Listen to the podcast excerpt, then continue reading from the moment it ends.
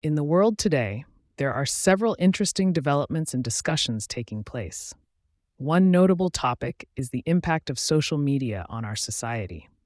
It is being recognized as both the cause of and solution to our loneliness problem. While social media platforms have connected people from all over the world, they have also been blamed for increasing feelings of isolation and disconnection. However, many argue that social media can also be a tool to combat loneliness by providing a platform for individuals to connect and engage with others.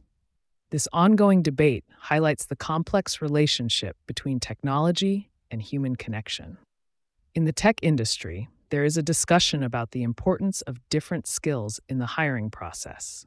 Specifically, the question arises about whether coding skills or system design skills are more valuable in a candidate. Some argue that coding skills are crucial for practical implementation, while others believe that strong system design skills are essential for creating scalable and efficient solutions. This debate underscores the need for a balanced skill set in the tech industry. On a more innovative note, there is a fascinating AI project being developed to assist people with vision impairments. This project aims to create a visual assistant that can help individuals navigate their surroundings and perform daily tasks. By utilizing artificial intelligence, this technology has the potential to greatly enhance the independence and quality of life for those with visual impairments. In other news, there is a personal account of someone getting banned from sending PR pull request to Zig, a programming language, for a year. The reasons behind this ban are not mentioned, but it highlights the challenges and consequences that can arise in the open source community.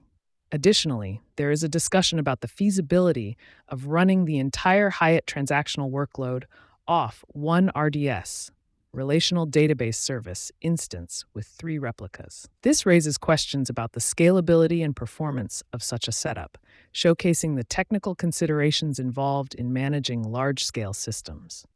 In terms of new tools and projects, there is a platform called Feed My Fur Babies that enables the sending and receiving of MQTT message queuing telemetry transport messages between AWS IoT Core and microcontrollers. This tool can be useful for pet owners who want to remotely monitor and interact with their pets through IoT devices. Furthermore, Virtua Health has partnered with Care.ai to develop AI-enabled virtual care solutions for patients. This collaboration aims to leverage artificial intelligence to enhance the delivery of healthcare services, providing personalized and efficient care to patients. Lastly, there is a discussion about individuals down-leveling themselves on their resumes to avoid being labeled as overqualified. This raises questions about the challenges faced by experienced professionals in the job market and the strategies they employ to navigate these situations. Overall, these various news pieces and discussions shed light on the ongoing advancements, debates, and challenges in our ever-evolving world.